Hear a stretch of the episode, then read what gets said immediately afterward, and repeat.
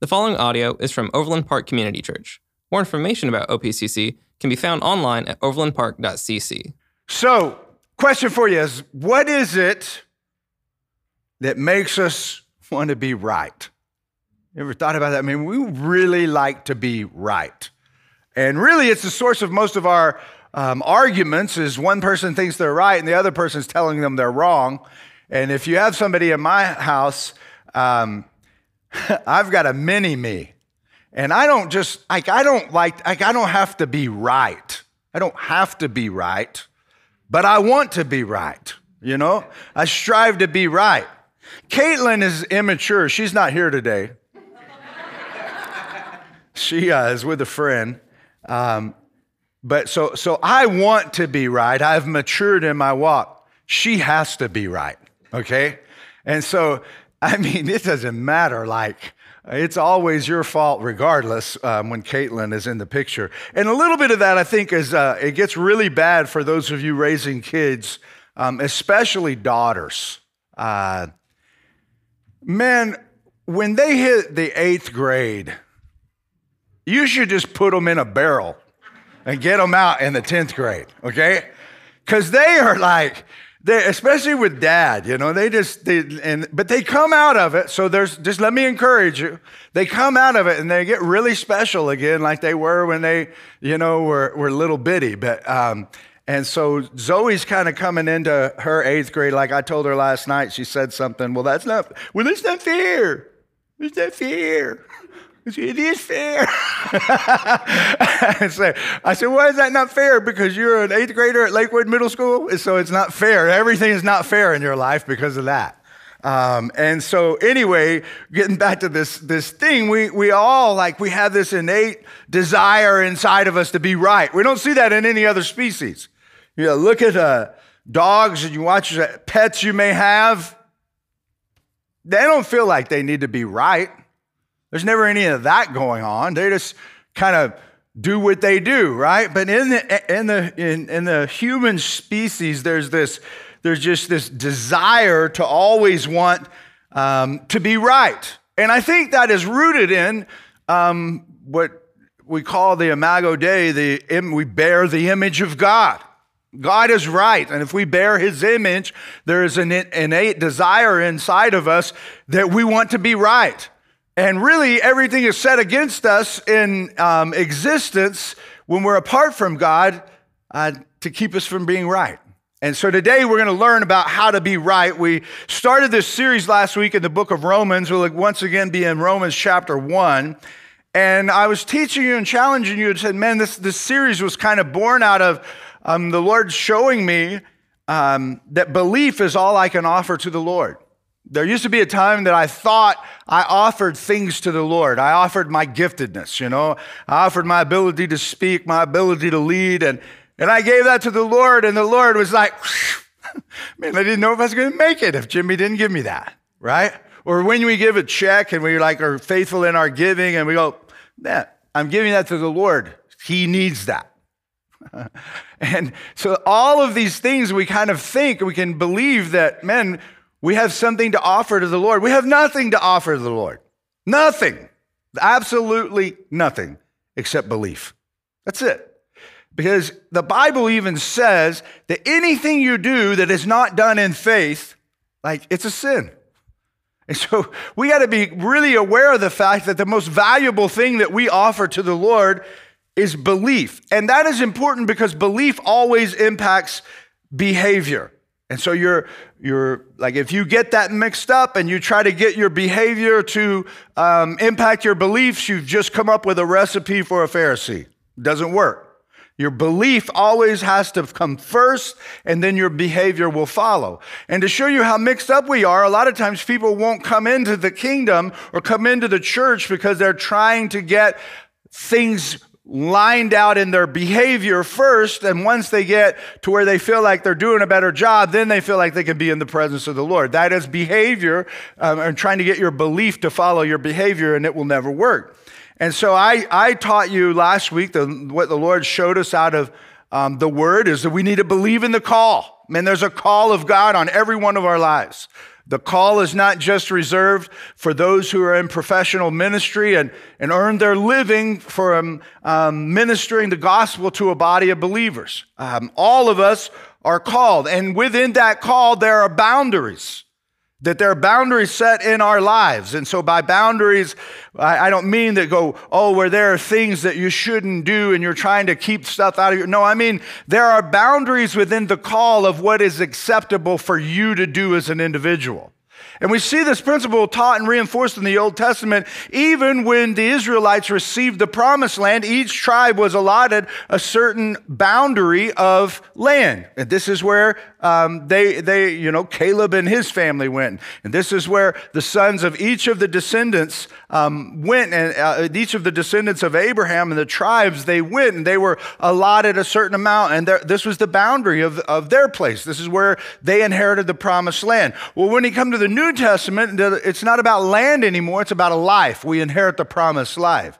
And so, for each of us, that when we receive the promised life, there is an allotment within the land of the promised life that is a boundary for us. That if we're going to fulfill the call that God has placed upon our lives, then we function within the midst of those boundaries. And if we get outside of that boundary, then we're asking for God um, to like really discipline us. We've gotten, we've gotten outside of the boundaries that the Lord has set for the particular call that He has placed upon uh, my life, then all of a sudden I'm trying to move the boundary lines because I don't get to set the boundary lines because Jesus is the one who does that in my life. You say, well, how do I know what the boundary is? That's why it's so important for you to be in the Word.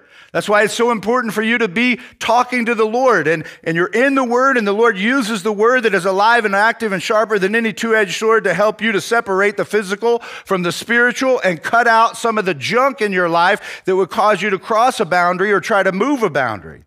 Now, in the Western world, what we do is we think in terms of when I become a believer in Christ, then I, what I do is I make a boundary for Jesus, and Jesus, here's the boundary of my life, and here's where you're at. And that's not the way it works. And I, I, I, shared with you, men, that, that there are boundaries that the Lord sets in our lives, and then we are sent out to function within those boundaries. And I believe that as the scripture teaches that he who is faithful in little will be faithful in much, that as we are faithful in the boundaries that the Lord has set for us and we are sent out in that, the Lord will increase our boundaries within the promised life, and we will begin to experience what Jesus calls the abundant life as he's talking um, in John chapter 10 about the sheep being able to hear his voice. So we're in the Word, we're praying. The Lord speaks to us about the boundaries. And the more that we respond to the boundaries that He has set in our lives, the more He can increase the boundaries in the territory of the call and entrust us with a greater level of responsibility.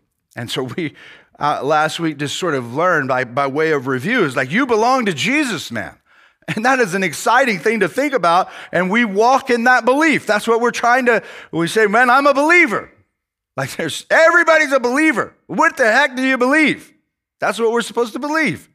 That right there. So today we're going to learn a little bit more about what is it that we mean when we say that we believe. If belief is to impact our behavior, we must know what to believe because that's the valuable thing that we offer to the lord is i'm believing something i'm, I'm acting as if something is true in my life and i'm focusing my thoughts and my meditation on that and so we're going to unpack again nine verses I'll kind of make some comments along the way, and then I'll give you some takeaways that have been really powerful and helpful for me and very encouraging as I'm trying to listen to, you know, what does the Lord want me to do? What, what, is, what are the boundaries of my life? What is the call upon my life?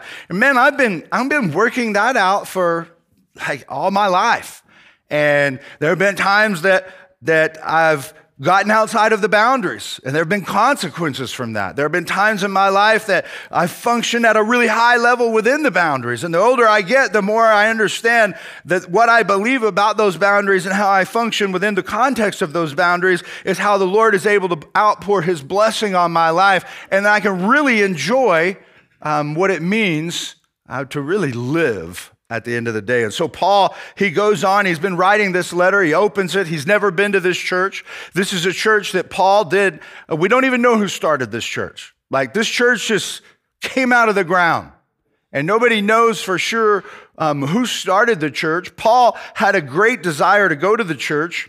Um, and minister to them. But there were, there were great things happening in the church, and we'll hear him talk about that and, uh, as we continue the opening and introduction of his letter to these Christians in Rome um, who uh, had this church that was, you know, Rome was like, it was the New York City of the day. And so here they are in, in this church, and Paul, he continues on um, in verse 9 where we left off last week, and he says, God, or I'm sorry, verse 8, he says, First, I thank my God through Jesus Christ for all of you, because your faith is being reported all over the world. That's pretty cool. And I, I hear that, and I think I start to I started to lay that over the filter of OPCC, and I'm like, man, like that's the church I want to be. I, I want us to be that church where the, our faith is being reported all over the city, man. This church was being reported all over the known world. What was happening in the church in Rome was, was just blowing away even the people back in Jerusalem. Like the, uh, had started churches and, and all the apostles that were back there, they were hearing things about what had happened in this church in Rome. And there wasn't even an apostle that started the church. Man, this thing was just moving and it was going. And, and so I hear that and I'm like, man, that, we want to be that kind of church. Um, we want to be the kind of church that this is being reported. Man, there's something special is happening in that place. And it's not about what, what it is that they offer. It's about what's happening in the lives of the people. Man, the faith is being reported all over the city and there's a draw of others wanting to learn what in the world is God doing through that ministry in that church. And, and so Paul says, Man, I, I'm hearing about you guys and I, am fired up about it. He says, God, whom I serve in my spirit in preaching the gospel of his son, is my witness how I constantly remember you in my prayers at all times. And I pray that now at last, by God's will, the way may be open for me to come to you. Man, man, I, I want you guys to know, like, in, in my spirit, as I serve the Lord and I'm walking in prayer, I pray for you. Like, and he serves as my witness. He's saying to them, man, I, am not just giving you lip service. I, I'm telling you that I pray for you and I remember you constantly in my prayers. And I want you to know that, man. I do that for you guys. I, I pray for you. you. Your name is either on my whiteboard or it is typed out in a list if you call this place your church home. And I pray for you. And I ask the Lord to help you, man. I want to see the Lord like just increase your ability to hear his voice and understand who he is and walk faithfully with him and, and see the outpouring of the Spirit in your life as you listen and follow him. And it's, it's a joy of my life. And I will say to you, it's not lip service. With God as my witness, I pray for you. Now, that should be an encouragement for some of you who are new to the church. If, if I don't know your name, I'm not praying for you, okay? So you need to fill out a connection card today. And I will start praying for you. That's what happens. I put you on the whiteboard, man, and I, I start praying that God, first of all, will give you wisdom. Are you supposed to be within this body? And it does me a lot of uh, a good, and uh, it gives me great joy to know that I pray for you. I pray for your family. I pray for your kids. And, um, and I'm encouraged by that because it gives me a vision of what God may be up to in your life during the week, right in that moment. And, uh, and I believe that any ministry that's going to be any kind of use and effective for the kingdom and have any internal, eternal uh, impact is going to have to be built on prayer. So I would invite you, men, to do the same thing. Um, you say, man, I don't know what all to pray about. Pray for the people in the church. Pray for each other. Pray for me. Um, don't just let your prayers be focused solely on yourself and what's happening around you. Think about all of the things that are happening in the kingdom and who may be faced with some difficult circumstances that they don't even know are about to be unpacked in their lives. And we pray for each other that we would be ready in those moments. And that's what Paul is saying. He said, Man, I, I serve uh, in my spirit in preaching the gospel. And I'm going to unpack that, that piece right there a little bit more when we get to the takeaways. And he says, Man, I long to see you. I long to see you so that I may impart to you some spiritual gift to make you strong. That is, that you and I may be mutually encouraged by each other's faith. Man, I have a, he says, I have a burning like desire to make it to you. Now, Paul had prayed that he would be able to do it, that a, uh, that a door would be open. And the Lord heard his prayer and he answered his prayer. And unfortunately, it was by way of uh, being beaten shipwrecked, bitten by a snake, and coming in chains as a prisoner. But he finally got to Rome. The, and so sometimes the Lord answers our prayers in ways that we're not expecting, but he got there, right? And he did a lot of work in the midst of uh, his journey there, but, but he's longing to see them. And the reason he wants to see them is he says, so that I can impart a spiritual gift to you. And, and that's not like a gift like we have the, listed in the, um, um, the New Testament about us receiving spiritual gifts. This is more what Paul is talking about in, in this context. He's saying, man, a, a gift of how you might um, like grow in your relationship with the Lord. And also, I'm expecting that I might receive a gift from you. And boy, that's what I try to do. Like for you guys, even in the sermon, I, I love like being here. I was longing to get back. I enjoyed my time away. Um, but boy, man, you, you know, week gets into week, and I'm just like, man, I long to see the people.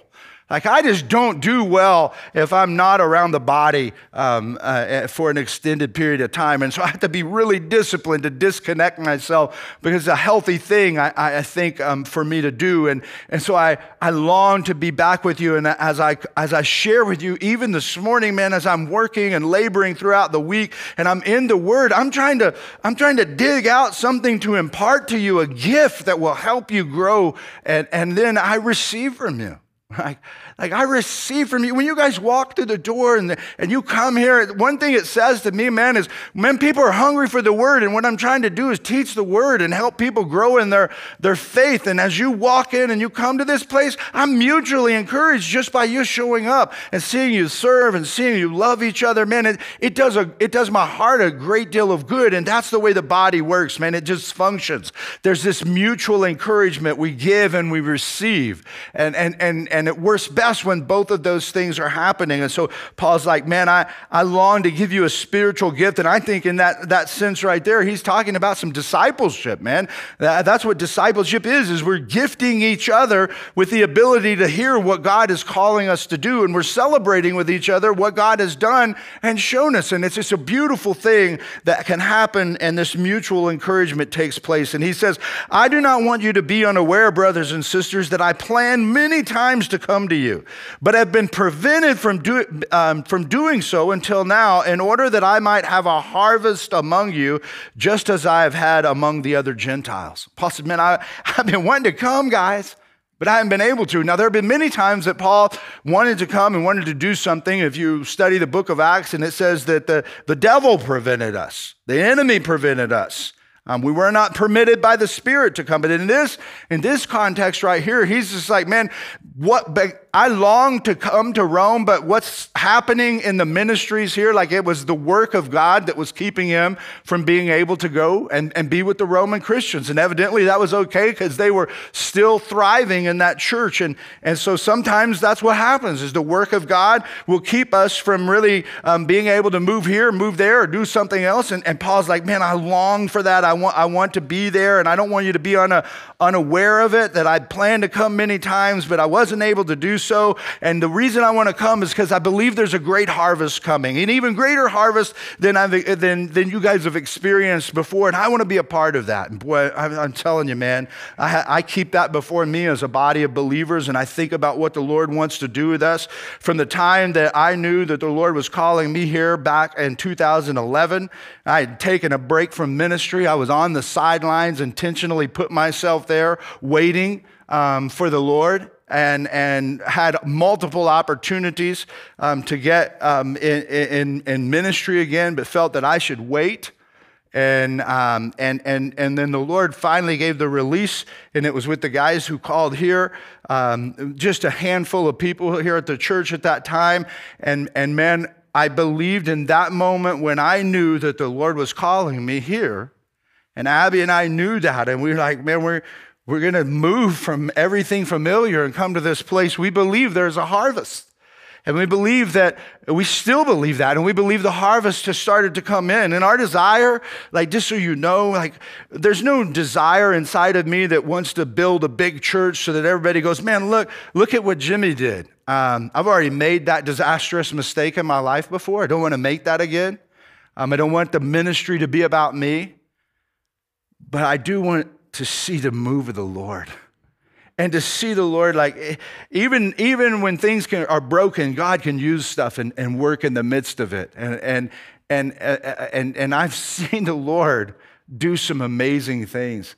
And, and I, I, I want to see him do that with this body of believers. I want you to see it.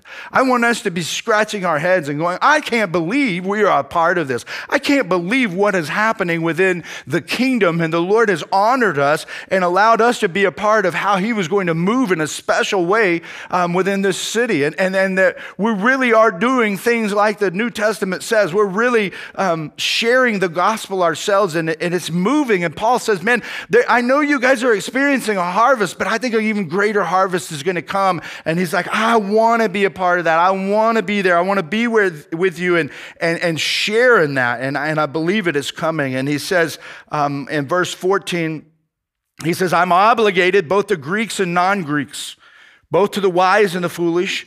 And that is why I'm so eager to preach the gospel also to you who are in Rome. And so Paul is talking about his obligation um, to people who were um, familiar and like socially they could speak the Greek language. Some translations, uh, it uses the word Greeks and barbarians. What does that mean? Well, a lot of languages um, were not as sophisticated as the Greek language, and they would say, man, when them people talk, it sounds like bar, bar, bar, bar. And so they would call them barbarians, right?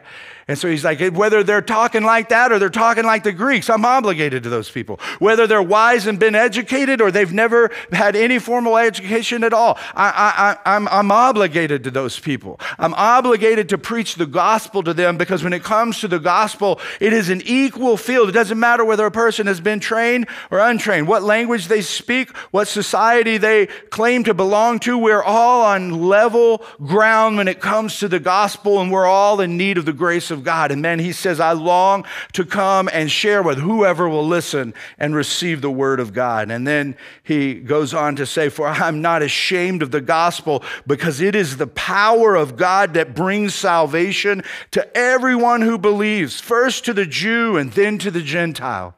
He says, man, the, the gospel first came and it was, it was brought to the Jewish people, and the whole purpose was for it to burst out and go out um, past the Jewish people. And, and God has been telling this story of the good news of the gospel and how it was going to play out. And we never did really fully understand it, but now we see the power behind it as Jesus came and, and he was God in the flesh and he died on the cross of Calvary to, to help us um, to know him and connect with him. And, and he forgives us of our sins and he rose from the dead man and he lives in us. And he said, That come first to the Jew and, and now it's to the Gentile. And like, I'm, I'm not ashamed of what that gospel will do. And he says, For in the gospel, the righteousness of God is revealed.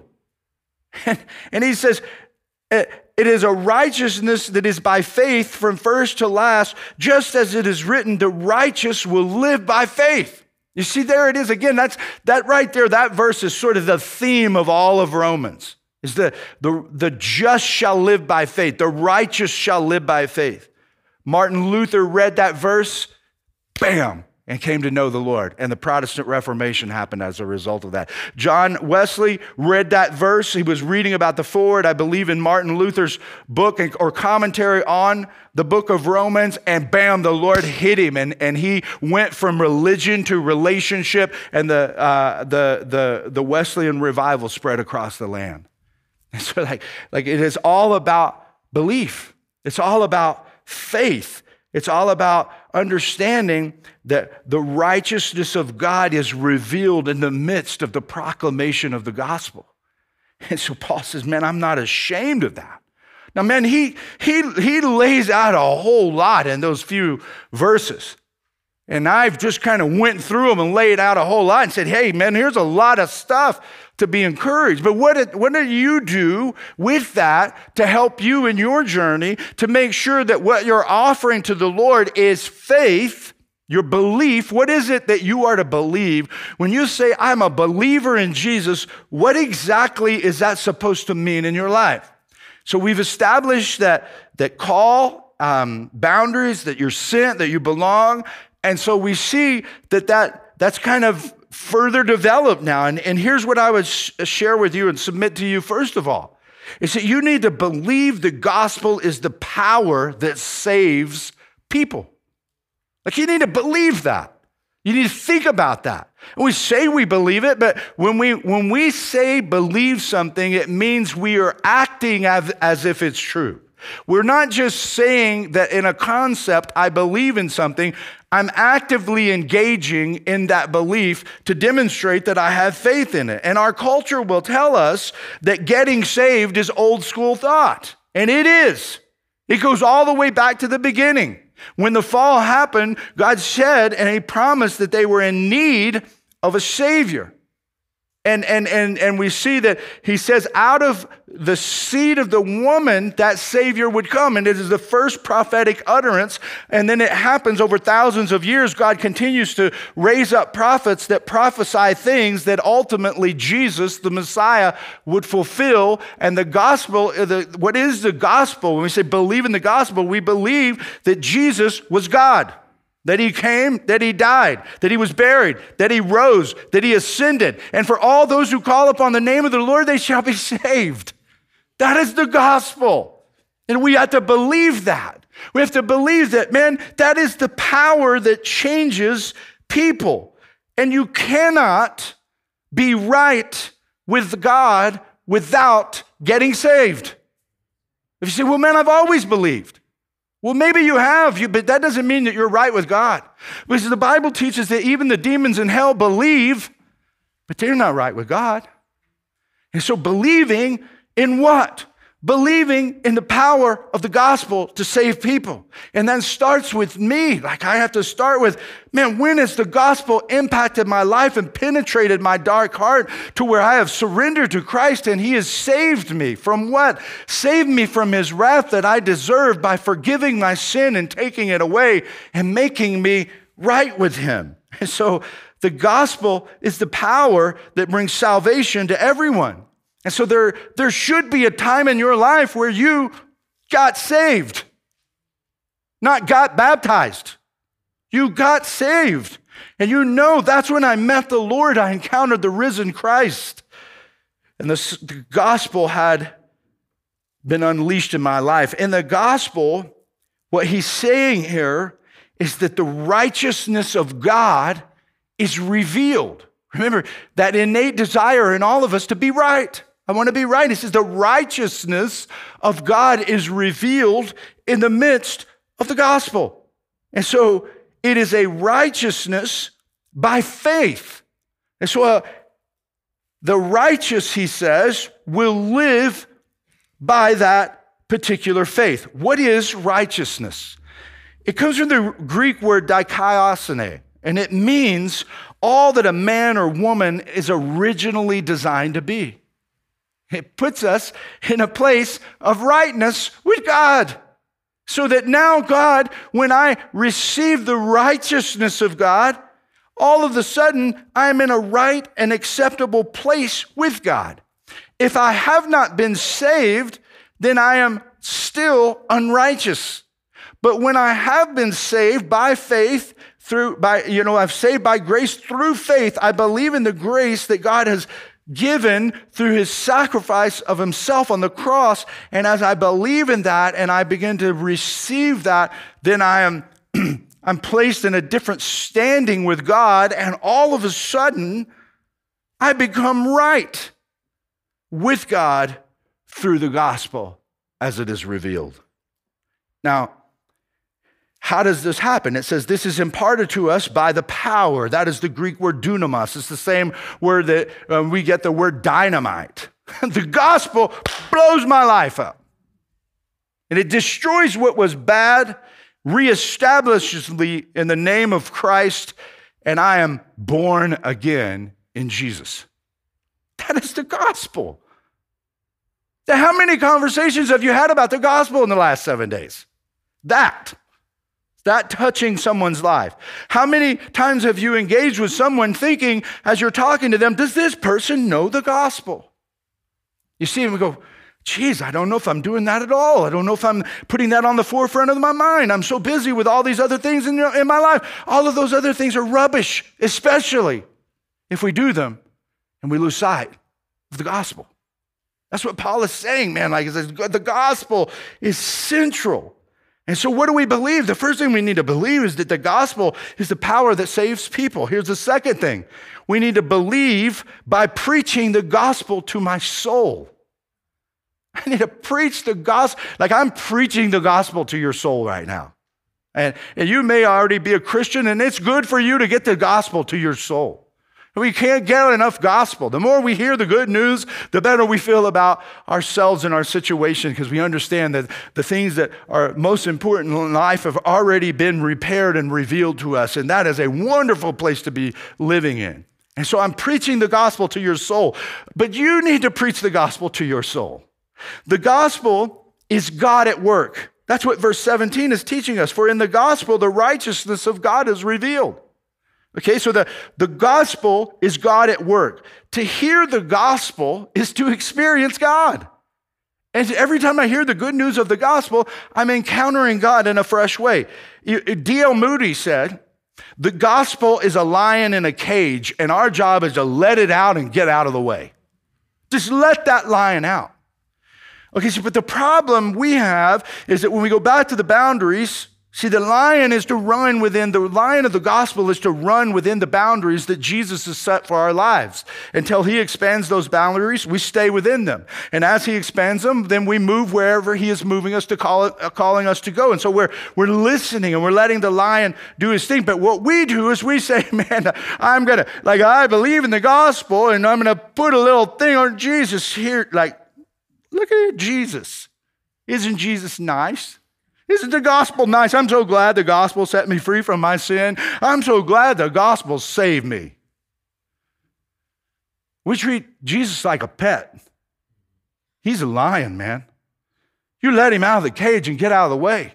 You say, Well, I don't know when it's going to happen. That's exactly right. And you're going to walk by faith into the places that He wants you to walk, and your journey with Jesus is going to take on a flame and a, and a flare and a passion and an excitement and enthusiasm about it that you've never known before. And this faith thing is going to be a journey where you are drawn to the Word of God because you want to hear the voice of the lion and you want to know where the boundaries are in your life. You want to know where He's calling you to go and what He's calling you to do. And as you listen to that voice and you hear it, man, and you, you're walking in obedience obedience and the freedom of the Lord is pouring out in your life. And, and so you start to let the lion loose. And that's what I mean by preach the gospel to your soul, man. Get up on Monday and think about the gospel and how has it impacted your life. Think about you've been set free from your sins, that there are boundaries around you that God wants you to run in. There's a call on your life and a place He is sending you. And you walk into that, man, and you watch for the lion to show you what's next.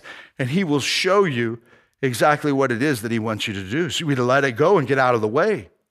In verse 9, Paul says, God, whom I serve in my spirit, I think this is a really interesting thing. He says, God, whom I serve in my spirit by preaching the gospel. So Paul is saying, he's calling to, to witness what he's about to say about praying for them, and he says, God, whom I serve in my spirit by preaching the gospel. So he's saying there's something spiritually that I do that I'm connecting with God, and it is through the preaching of the gospel. And I think there's a little bit of Paul saying, I preach the gospel to my soul. This word serve comes from the Greek word lutreo. And it means, um, last week we learned uh, the Greek word doulos, like we, are, we belong, we are slaves of Christ. He owns us. This is a different word, and it actually means minister to or worship. Okay?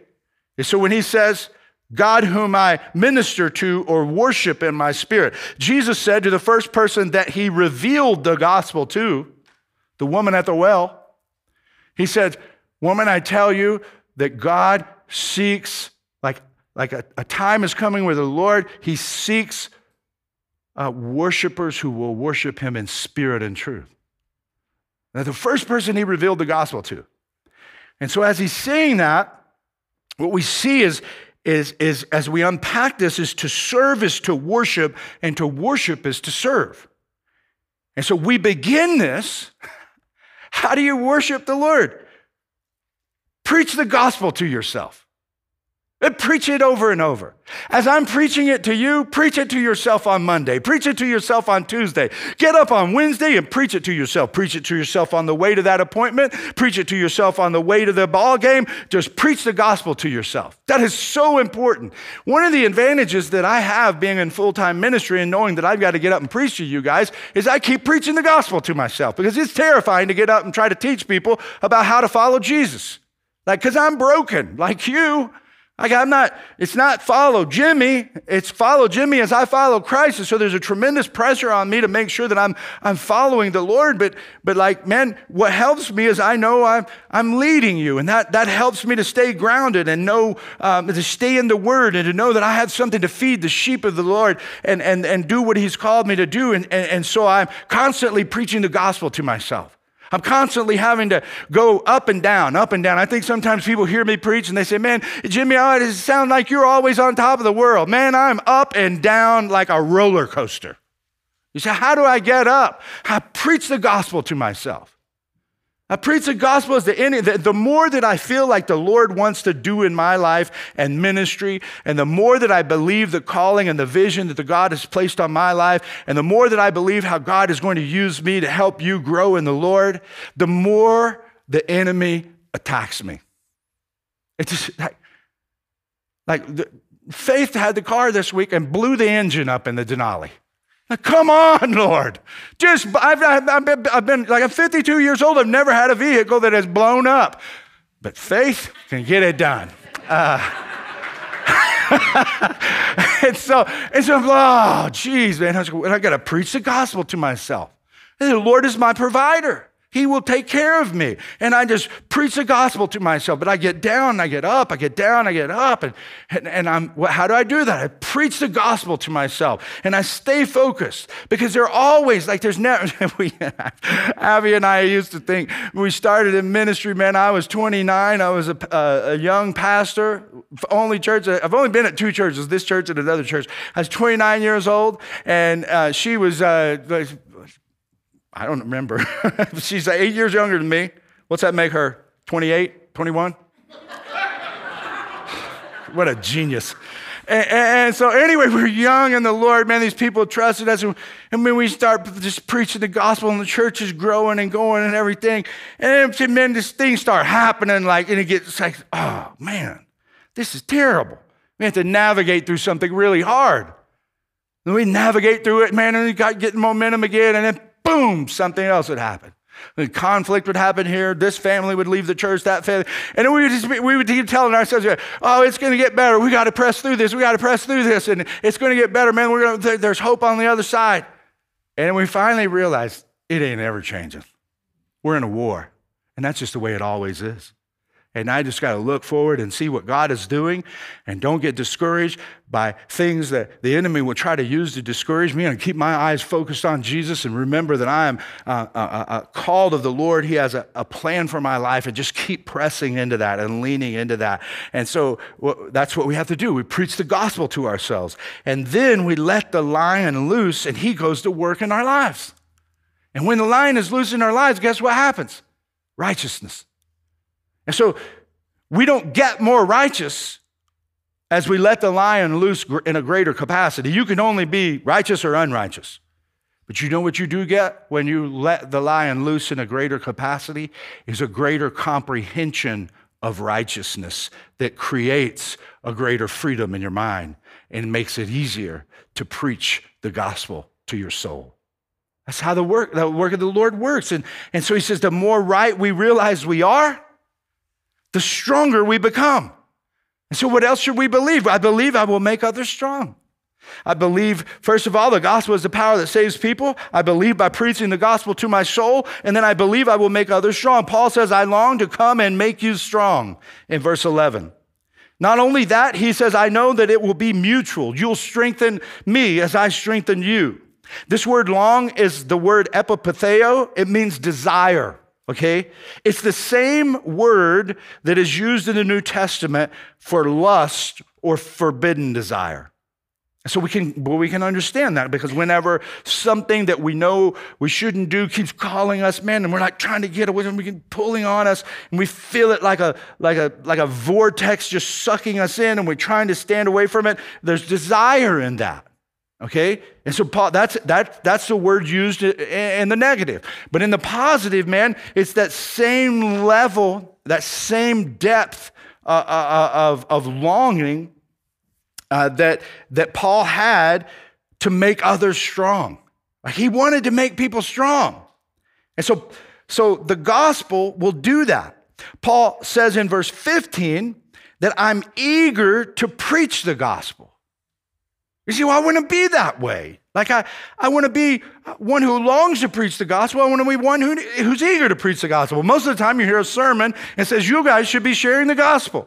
then you walk out of here and you're terrified because you're like, I don't know how to share the gospel. Nobody wants to hear the gospel. But the pastor keeps telling me I should be sharing the gospel. And now you're caught in between this world. Now you feel guilty because you never share the gospel. You keep hearing the pastor say you should be sharing the gospel and you're stuck and you're in bondage. Well, let me tell you how you go about sharing the gospel.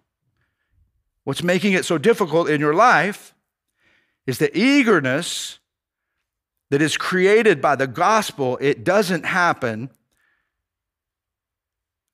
because we are trying to do it because we think we're supposed to do it. Um, if we're not eager to preach the gospel to ourselves, we will never be eager to preach it to others. The reason it's not coming out is not because you're afraid, it's because you're not preaching it to your soul. Because the more you preach it to your soul, the more it will find its way out. Because when you become strong, you will be eager to make others strong, and that strength will create an internal obligation to both God and people. He says, I'm obligated to Greeks, I'm obligated to Jews and Gentiles. I'm obligated to the educated and uneducated. I'm obligated to people because the gospel has made its way in. And the more I preach the gospel to my soul, the more I understand I don't deserve it, and the more right I realize I am with God based on nothing I've done, and the more I feel like I want to tell other people the good news that they could they too can believe in the gospel and has power to set them free. And that, friends, is the lion working through you, not you working for the lion. We don't work for the lion. The lion works through us. The gospel works through us.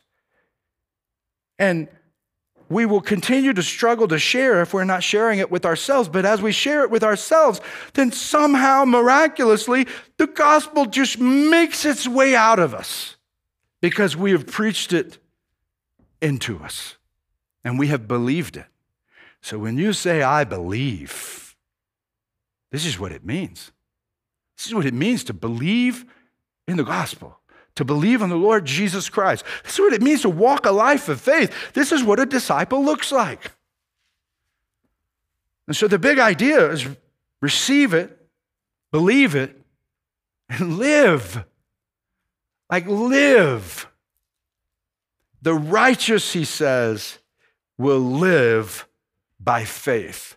The word live there is the Greek word zeo, and it means to enjoy real life. Here and now, then and there. Somehow we've said that the gospel is needed for the then and there. The gospel is needed for the here and now. The then and there is just a celebration of all the gospel did here and now. So when we think about this to believe is conviction that something is true and act as if it is. Receive it, believe it, and live. Be right, friends. Like there's man, I can preach that and like I can look at I can look back at all that I did last week, and, and that's the most joyful thing to my soul. Is that I can sit here and look at you and you say, That is right. What I just taught you is right, man. And, and it is right not only in the proclamation of it, but I am right with the Lord. you say, well, I, why? Because I believe I am. and he says I am when I believe in the gospel has set me free from my sin and I'm just right. And the more that I think about that, the more encouraging that I get on the inside. And I want you too to be encouraged because when you believe it and you receive it, you'll start to live it. Don't keep the lion in a cage. Let him loose and get out of the way. I'm going to ask you to bow your heads and close your eyes as we prepare for communion. I'm here for you. If you need to make a decision about the gospel, you want someone to pray with you, like I'm available for a lunch meeting, a breakfast, meet you here at the church. You can pull me aside right after this service.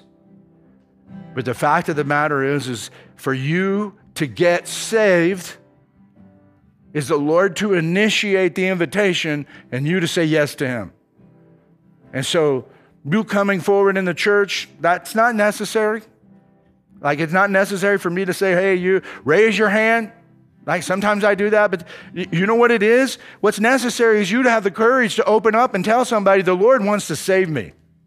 That's what's necessary you to make confession with your lips about what you believe the Lord is calling to you to in your heart and step forward and invite another believer along with you to celebrate. And so, man, I'm here. Like I'm here to even even if you're not ready for that and you just got more questions, I'm here. I'm a safe person. I won't try to uh, make you do anything. I don't like to talk people into anything uh, because if I can talk you into something, the enemy can talk you out of it. But what I do like to do is just proclaim the good news. And then there it is. And so the Lord is like, he, what is He going to do with it in your life? And so as we partake of communion, the elements there are in front of you. I'm going to lead us in prayer. But really, this is about something that Jesus instituted. And He's like, Men, as often as you do this, remember the gospel. Remember that I was given, my body was given, it was crushed for your sake and your sin. My blood was spilled in order to forgive you and cleanse you and allow you to have my righteousness imparted in your life. And so, as you partake of communion today, even be in remembrance of the gospel. Preach the gospel to your soul before you consume the elements before you. Heavenly Father, we love you. We thank you. We thank you for your word and how clear it is. We pray, Lord, that you would help us this week to preach the gospel to ourselves.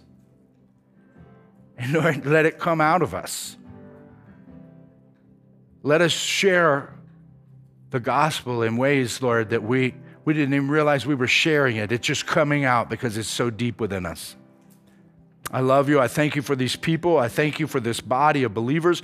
I thank you for communion that helps us to remember you, Lord. And I pray as we receive it today, you would help us, Lord, to do that very thing, to remember you came, you lived, you were crucified, you were buried, you raised from the dead, and you ascended to the right hand of the Father, Lord. We love you, we celebrate that truth, and we thank you for the gospel. In the name of Jesus, we pray, and amen. Thank you for listening to audio from Overland Park Community Church in Overland Park, Kansas.